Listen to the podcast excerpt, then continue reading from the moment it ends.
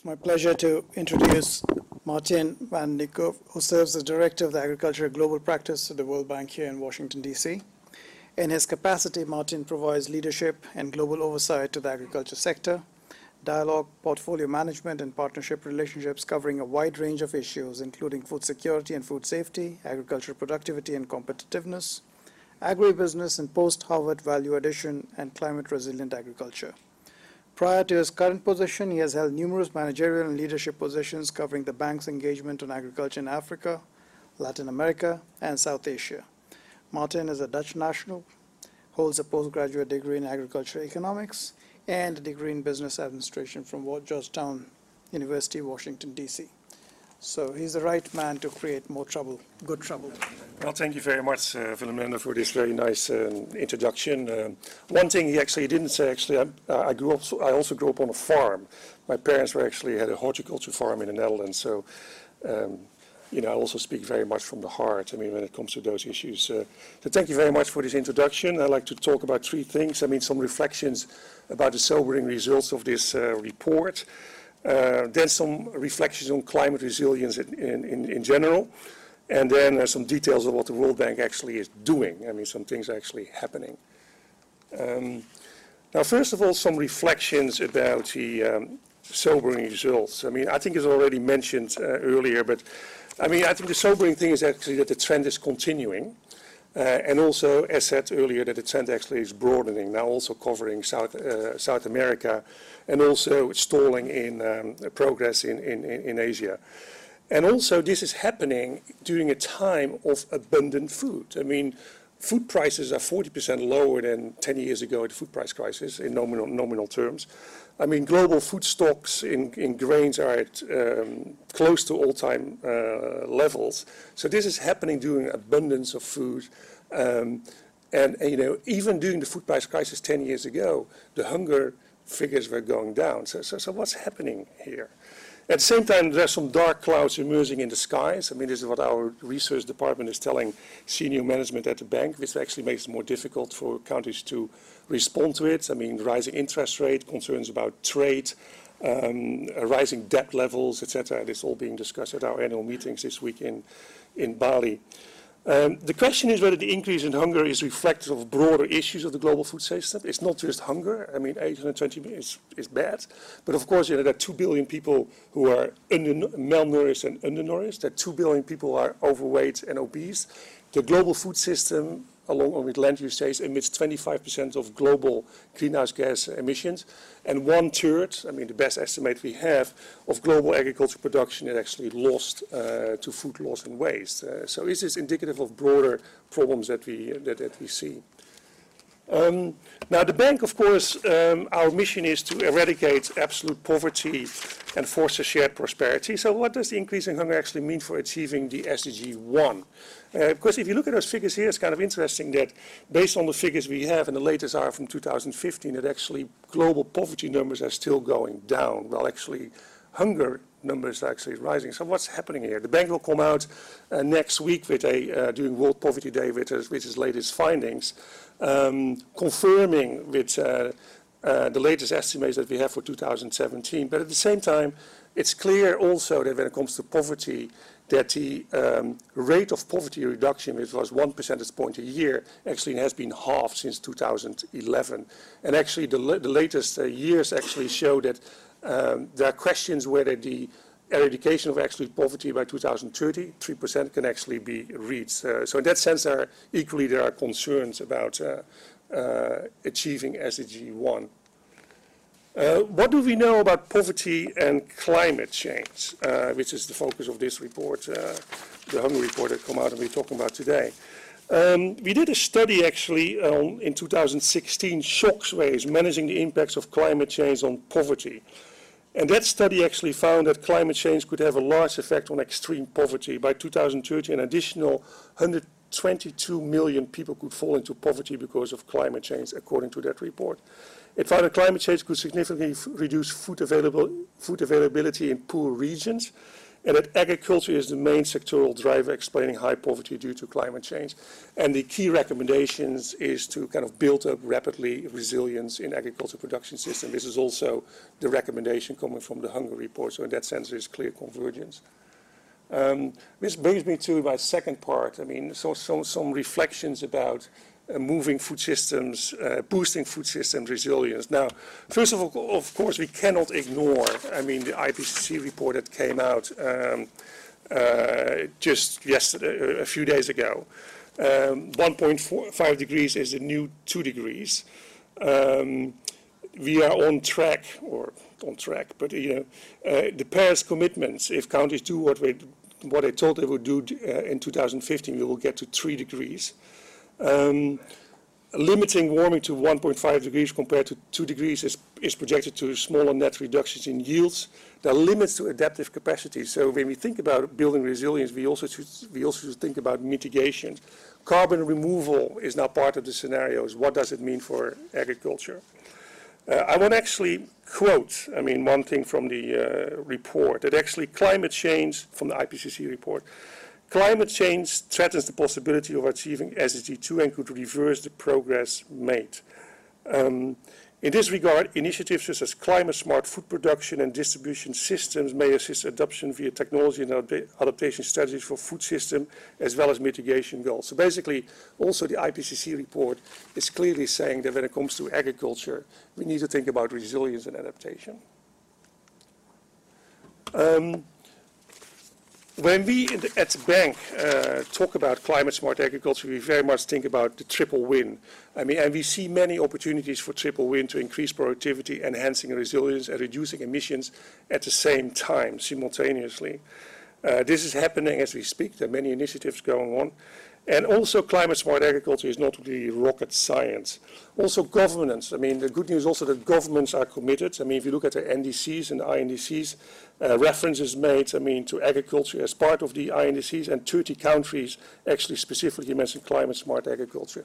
Also, uh, the decision at COP23 a year ago, I mean, to put agriculture on the global climate uh, negotiations agenda, provides opportunities to think about implementation modalities and operational uh, arrangements, I mean, on how to go about uh, mainstreaming climate into the agriculture uh, sectors.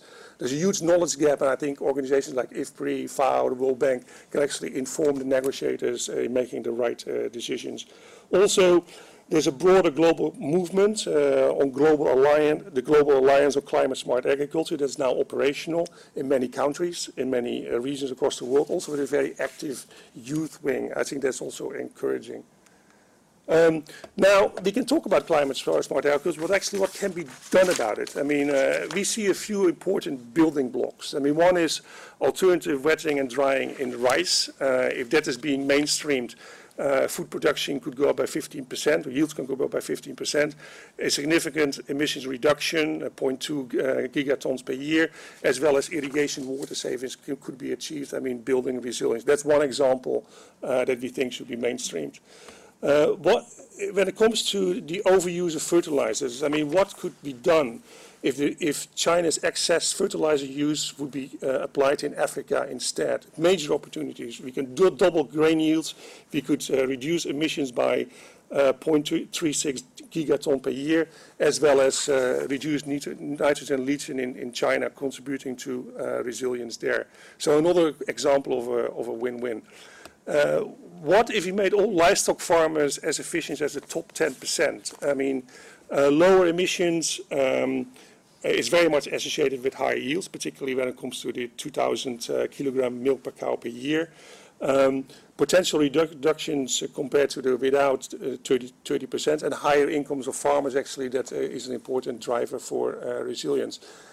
Rice fertilizers as well as the um, the greenhouse gas emissions uh, caused by excess nitrogen um, emissions I mean, are the three major drivers when it comes to greenhouse gas emissions in agriculture. So here we have three solutions that actually could be made. I And those are just a few examples. I mean, climate smart agriculture can be done. We can go beyond moving, talking about it, and actually it's already happening.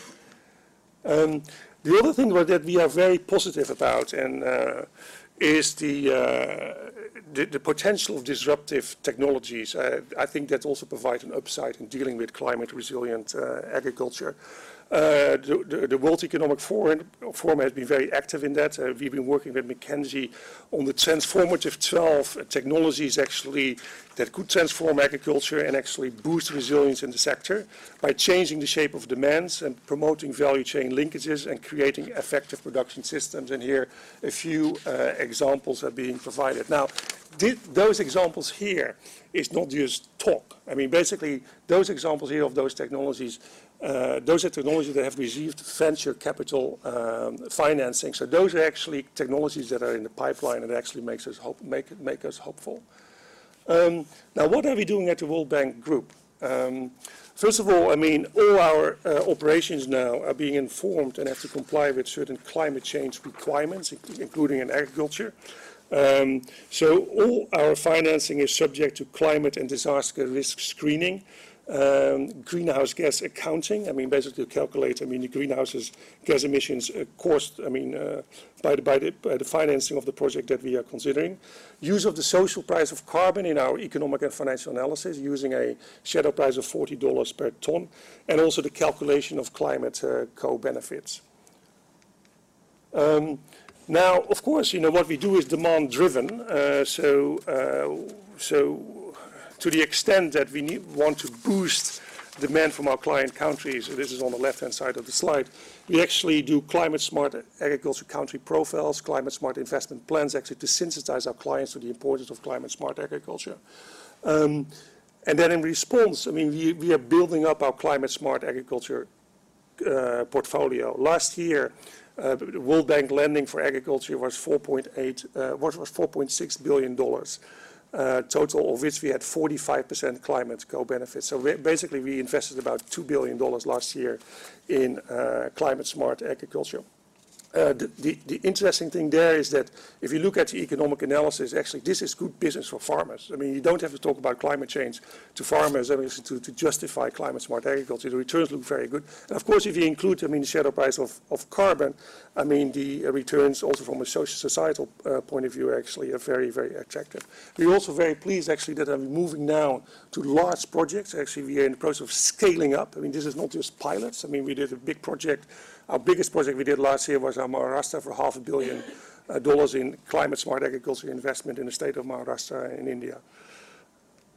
Um, we're also kind of working on uh, stepping up our work on the World Bank Agriculture Observatory, where we try to kind of provide near real-time advice, I mean, to farmers about weather patterns and actually do predictions about uh, yields and production uh, months in ahead of harvesting time by combining groundwater stations, ground radar, and satellites. I mean, to actually come up with 1.5 million virtual MET stations uh, that are able to provide 7 billion data points that are updated every six hours. So actually we can, and, and we are working, we're moving forward actually to install those systems in our client countries. As we speak, actually, we have a team in Kenya working on this. Uh, you might have heard at the uh, UNGA two weeks ago that the, uh, the bank uh, with other partners, UN, Microsoft, Google, and Amazon, put in, uh, in place the famine action mechanism, uh, where we kind of see artificial intelligence and um, machine learning and bring that to bear to detect early signs of food shortages. so this is just launched, and you know we hope to become more effective there. One big thing when it comes to addressing uh, climate challenges in agriculture, we think, you know, being a financial institution, is of course, I mean, the 500 billion subsidies and market price support that are being provided to agriculture every year. Most of that actually is in developing countries. This is not just OECD. Uh, a lot of allocative and technical inefficiencies associated with this 500 billion, generating a lot of negative environmental externalities. We think, and some countries, regions are moving in that direction by decoupling those subsidies from production decisions that actually this, this uh, 500 billion can be used as a force for the good to get better climate uh, outcomes um, in, in, agriculture. Of course, this is politically very sensitive, but I think, you know, I mean, given the challenges ahead, we need to kind of put it on the table, and that's what we're working on in the context of the global climate negotiations. Another big area is, um, even if when we do 4 billion, 2 billion climate smart agriculture, it will never be enough. I mean, for that reason, we need to bring in private sector financing into agriculture for climate smart agriculture. In the end, uh, agriculture is a private sector um, un- undertaking. So, so we think, I mean, we can bring uh, value to the table there to actually make that happen, and we're building that into our project to the maximizing financing for developmental process was adopted last year, improving the enabling environment,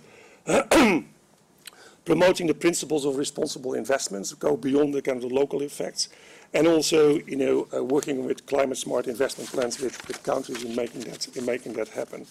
Um, and of course, uh, a, a major area there is also food loss and waste. One third of the agricultural production is lost. If you can actually get a handle on that, that will also improve, I mean, um, uh, resilience. It will improve also uh, probably moving forward on food security uh, questions that we have on the table today. Um, so that's it. Uh, so thank you very much for your attention and looking forward to the panel discussion. Thank you.